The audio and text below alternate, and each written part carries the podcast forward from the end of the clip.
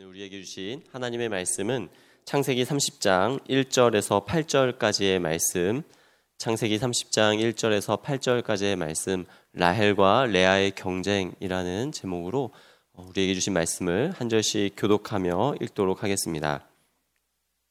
라헬이 자기가 야곱에게서 아들을 낳지 못함을 보고 그의 언니를 시기하여 야곱에게 이르되 내게 자식을 낳게 하라. 그렇지 아니하면 내가 죽겠노라 야곱이 라헬에게 성을 내어 이르되 그대를 임신하지 못하게 하시는 이는 하나님이시니 내가 하나님을 대신하겠느냐? 라헬이 이르되 내 여종 빌하에게로 들어가라. 그가 아들을 낳아 내 무릎에 두리니 그러면 나도 그로 말미암아 자식을 얻겠노라 하고 그의 시녀 비라를 남편에게 아내로 주매 야곱이 그에게로 들어갔더니 비라가 임신하여 야곱에게 아들을 낳은지라. 라헬이 이르되 하나님이 내 억울함을 푸시려고 내 호소를 들으사 내게 아들을 주셨다 하고 이로 말미암아 그의 이름을 단이라 하였으며 라헬의 시녀 비라가 다시 임신하여 둘째 아들을 야곱에게 낳음에 라헬이 이르되 내가 언니와 크게 경쟁하여 이겼다 하고 그의 이름을 납달리라 하였더라 아멘. 가정은 하나님이 만드신 선물입니다. 사람이 혼자 사는 것이 좋지 아니하니 내가 그를 위하여 돕는 배필을 지으리라라고 하나님 말씀하셔서 아담에게는 배우자가 생겼습니다. 하나님과만 교제하던 어, 아담이 이제는 사람과 교제할 수 있게 되었고 이로 인해서 인간관계라고 하는 것을 맺으며 가정을 이루게 된 것입니다. 가정은 가장 친밀한 인간관계를 맺으며 이, 이 세상을 살아갈 가장 중요한 가치관과 정체성, 그리고 사랑을 받을 뿐만 아니라 사랑을 표현하는 법을 배우는 인생의 초석을 놓는 곳입니다. 가정은 이렇게 하나님의 아이디어로 시작되었고, 가정을 통해서 하나님은 우리가 작은 천국을 경험하기를 원하셨습니다. 그러나 창세기 3장에서 우리가 이미 배웠듯이 인간에게 죄가 들어오기 시작하면서 가정은 그 죄의 공격을 가장 먼저 받는 곳이 되었습니다. 부부가 서로를 신뢰하지 못하여서 서로에게 죄의 허물을 뒤집어 씌우는 모습을 보게 되었고요. 또 형제 간의 다툼과 싸움으로 인하여서 서로를 죽일 듯이 정말 어, 여기는 모습을 보게 되었습니다. 어, 형제 간의 이러한 모습, 또 부부 간의 이러한 모습, 하나님께서 원래 가정을 계획하시고 가정을 만드셨을 때의 모습은 아니었을 것입니다. 평화와 화합 대신 고통과 상처가 가정이 어, 고통과 상처로 가정이 변하게 된 것은 바로 죄 때문이었다라고 하는 것입니다. 여러분 이런 곳에서 하나님의 임재를 느낄 수 있을까요? 아마 이런 곳에서는 우리가 하나님의 임재를 기대하기도 어려울 것입니다. 하나님의 임재가 떠난 가정은 하나님의 계획하심을 바라볼 수 없게 만듭니다. 우리 1절과 2절의 말씀을 다시 한번 읽도록 하겠습니다. 라헬이 자기가 야곱에게서 아들을 낳지 못함을 보고 그의 언니를 시기하여 야곱에게 이르되 내게 자식을 낳게 하라 그렇지 아니하면 내가 죽겠노라 야곱이 라헬에게 성을 내어 이르되 그대를 임신하지 못하게 하시는 이는 하나님이시니 내가 하나님을 대신하겠느냐 어, 라헬을 향한 야곱의 사랑은 대단했었습니다. 라헬을 얻기 위해 이 삼촌 라반의 집을 섬긴 시간만 해도 무려 14년이라고 하는 시간이었죠.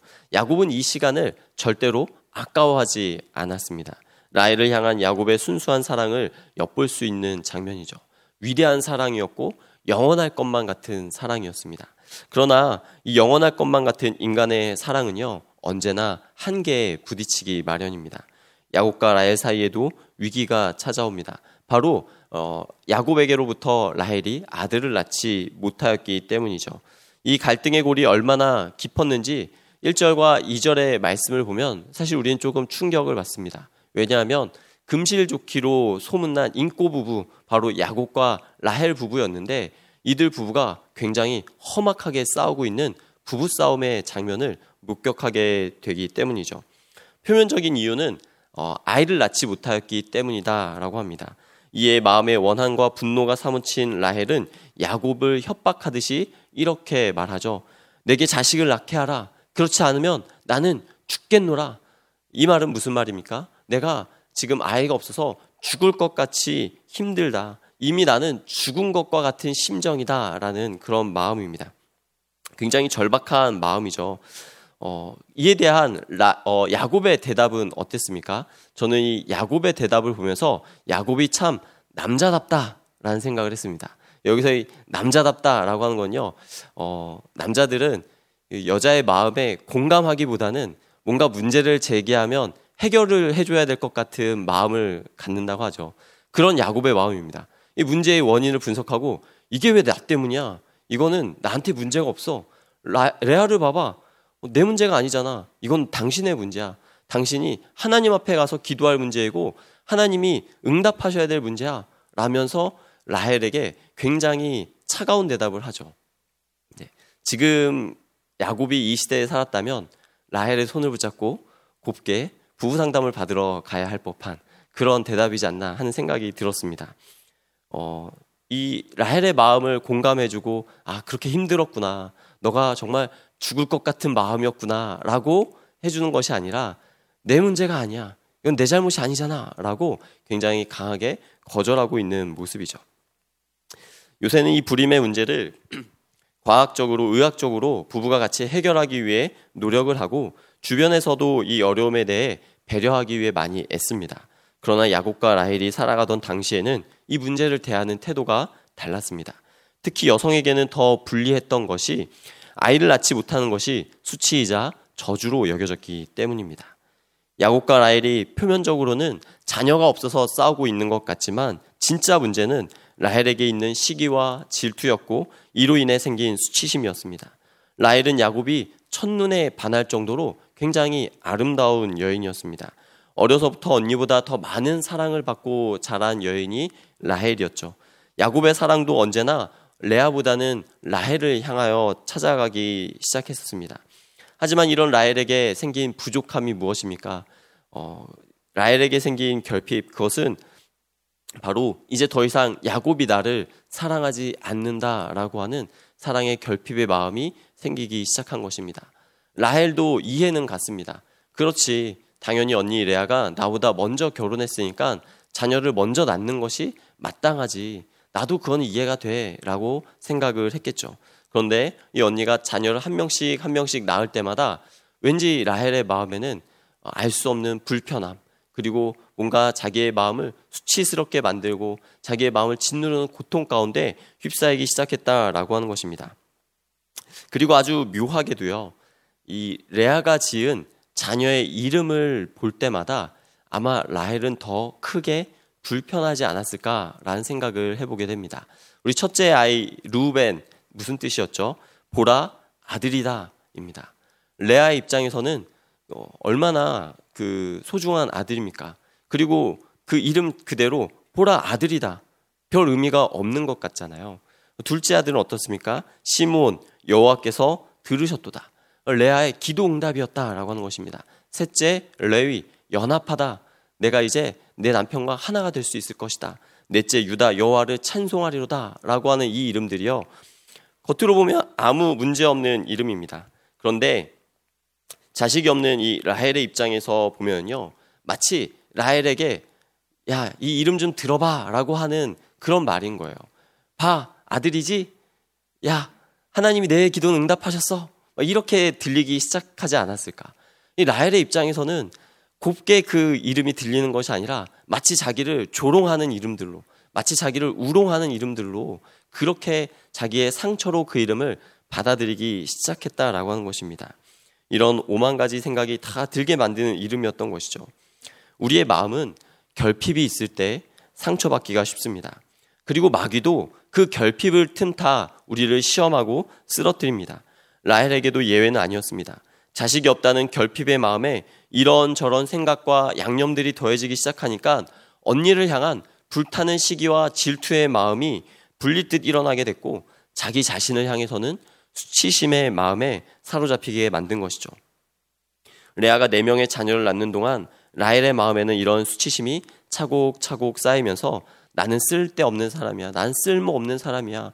나는 아이도 못 낳는 사람이야. 라고 하는 그런 해로운 감정들이 그녀를 덮어버렸다라고 하는 것입니다. 인간이 줄 수 있는 사랑의 한계에 봉착하게 된 야곱. 그리고 자기의 존재를 부정하는 수치심에 사로잡힌 라헬. 이 부부의 부부싸움이 우리에게 주는 영적인 메시지가 있다면 그것은 무엇일까요?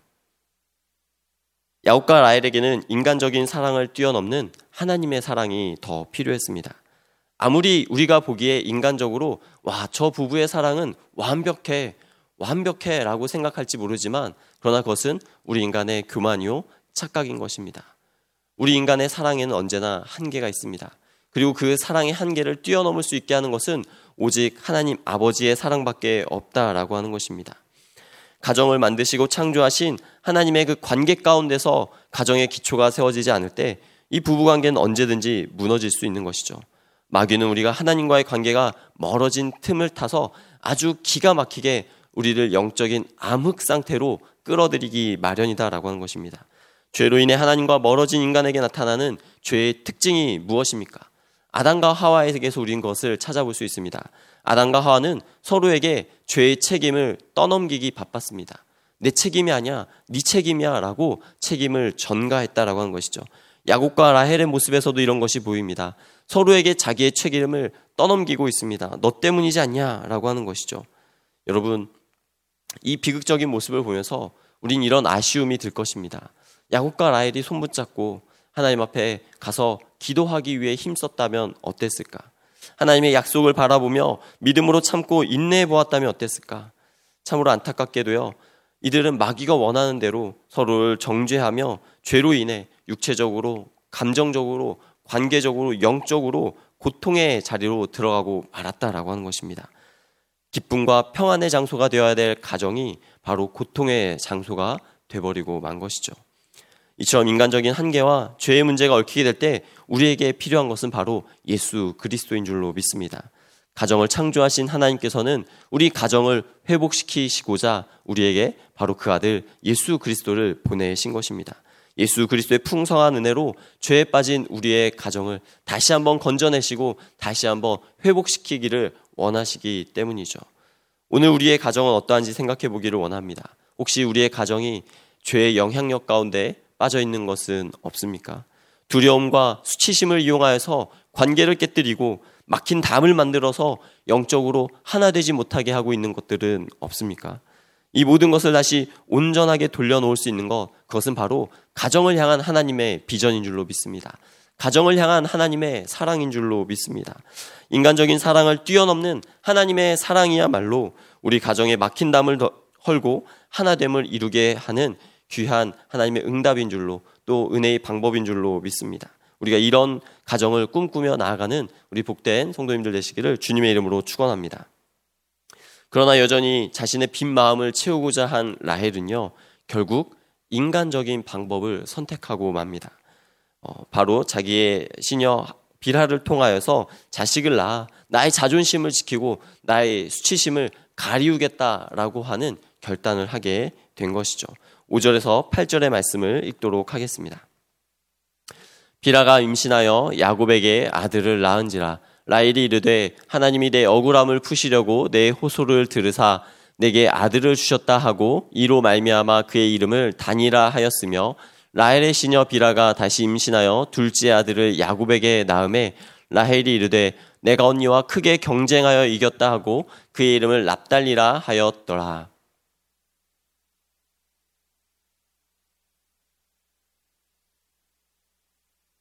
성경 곳곳에 보면은 족보에 관한 이야기가 참 많이 나옵니다. 되게 누가 누구를 낳았다로 이렇게 이어지는 족보에 관한 말씀을 보면요. 어, 오늘 말씀과는 조금 다른 느낌을 아마 성도님들께서 느끼셨을 줄로 압니다. 어, 제와 오늘 그리고 내일까지 이어지는 이 야곱 가정의 족보 이야기는요.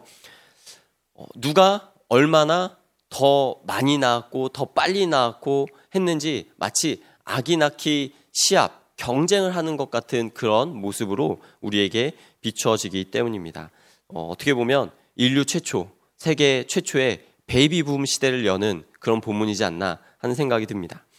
인간적인 방법으로 자신의 억울함을 풀어보려고 하는 이 라헬의 등살에 야곱은 어떠한 브레이크도 걸지 못했습니다. 그리고 결국 비라를 통해 아들을 낳게 되죠. 여기서 야곱이 놓친 것이 무엇입니까? 하나님 앞에 기도하지 않고 라헬이 원하는 대로 인간적인 방법으로 이 문제를 해결했다라고 하는 것입니다. 야곱의 어머니 리브가도 아기를 갖지 못했습니다. 이를 위해 야곱이 이를 위해 이삭이 여호와 하나님 앞에 간절히 기도하게 되죠. 창세기 25장의 말씀을 보면 이삭의 간절한 기도를 통해서 태어난 아들 야곱과 에서를 보게 됩니다. 이런 가정의 역사를 아는 야곱이 동일한 상황에 처했습니다. 믿음의 가정에서 태어나 정말 믿음의 간증을 들으며 자란 야곱이라면 기도할 법도 한데 어떻게 기도하지 않았을까 정말 두고두고 아쉬운 장면인 것 같습니다. 어, 이렇게 기도하지 않고 문제를 해결하고 어, 결국 야곱은 라헬의 시녀 비라를 통해서 첫째 아들 단을 낳게 됩니다. 이 단의 이름은 정당성을 입증하다, 신원하다라고 하는 뜻이었습니다. 라헬은 이 이름이 불려질 때마다 자신의 억울함과 수치가 벗겨지기를 바랬고 그동안 라헬의 마음이 얼마나 가난해졌는지를 보여주는 것이 바로 이 단이라고 하는 이름입니다. 하나님이 나의 기도 소리를 들으시사 나의 억울함과 나의 원통함을 풀어주셨다라고 하는 뜻이죠. 그리고 계속해서 다시 시녀 비라를 통해 두 번째 아들 납달리를 낳게 됩니다. 이 언니와 격렬하게 싸워서 이겼다라고 하는 뜻인데요. 그런데 어디를 봐도 언니 레아를 이긴 것 같지는 않습니다. 왜냐하면 언니는 벌써 아들 넷을 낳았고요. 그 라헬은 이제 겨우 둘을 낳았는데 그것도 자기가 직접 낳은 아들이 아니라 자기의 시녀 비라를 통해서 낳은 아들이었습니다. 어디를 봐도 이 어, 라헬이 이겼다라고 하는 증거도 없는데 라헬은 내가 언니와 크게 싸워서 이겼다라고 하면서 그의 이름을 납달리라고 지었다는 것이죠. 어, 엄밀하게 보면 그냥 라헬의 정신 승리입니다. 내 수치심이 이제 드디어 가리워졌어라고 하면서 자기 만족, 자기 욕심을 채웠다라고 고백하는 그 고백으로밖에 보이지 않는다라고 하는 것입니다. 인간적인 방법이 통한 것 같고 내가 생각한 대로 잘 풀리는 것 같지만 결국 돌이켜 보면 나의 만족이었고 내 욕심을 채우는 것이었다라고 하는 것이죠. 이렇듯 우리는 자녀들을 통해 자기 체면과 상처 치유의 수단으로 삼으려고 하는 인간적인 계획과 모습을 볼 때가 많습니다. 이런 인간적인 마음이 자녀들에게 투영되기 시작하면 우리 자녀들은 그것을 큰 부담과 갈등으로 안고 살아가게 됩니다. 우리가 잘 알듯이 이 야곱을 통하여서 야곱의 내 여인을 통하여서 태어나게 된 열두 아들들이 얼마나 서로를 질투하며 평생 야곱을 힘들게 합니까? 그러나 이 세상에 완벽한 사람이 어디 있겠습니까? 하나님께서는 정말 이 지렁이 같은 야곱, 사기꾼 기지 다부단이 야곱을 통해서도요, 이스라엘의 열두 지파를 만드는 열두 지파의 근간을 이루는 그 계획을 이루어가고 계셨다라고 하는 것입니다.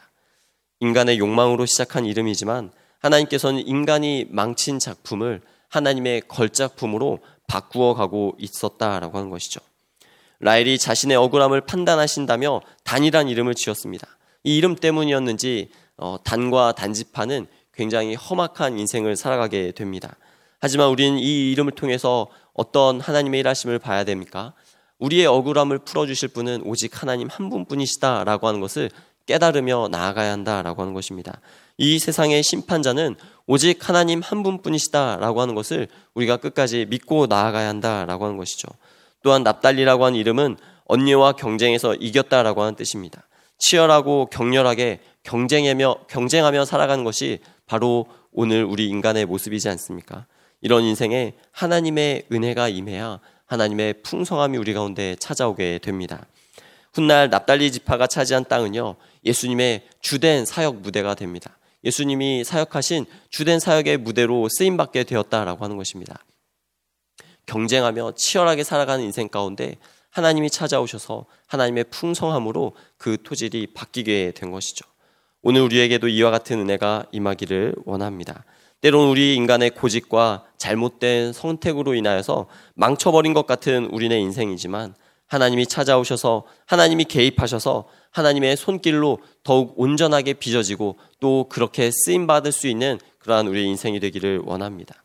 죄로 인해 깨어지고 망가진 우리의 마음을 주님께 내어드릴 때 예수님이 오셔서 우리를 고치시고 회복시키시며 가정을 향한 하나님의 비전을 완성시켜 주실 것입니다. 우리를 온전케 하시는 하나님의 사랑이 오늘 이 아침에 사랑하는 우리 모든 성도님들의 가정 가운데 임하기를 간절히 축원합니다. 기도하겠습니다. 사랑의 하나님, 야곱과 같은 우리 인생에 찾아와 우리를 죄에서 건지시고 하나님과 화목해 하신 은혜에 감사합니다. 인간적인 방법과 욕심으로 스스로 우리 상처를 치유하고 해결하려 하였던 교만함을 회개합니다. 내 삶의 주인이시오. 우리 가정의 주인 되신 주님. 망가진 우리의 마음과 모습들을 주님이 고쳐 주옵소서. 그리하여 주님으로 인한 참된 기쁨이 회복되고 주님의 영광을 맛보며 살아가는 인생 되게 하여 주시옵소서. 그렇게 역사하실 주님을 기대하오며 살아계신 예수님의 이름으로 기도합니다.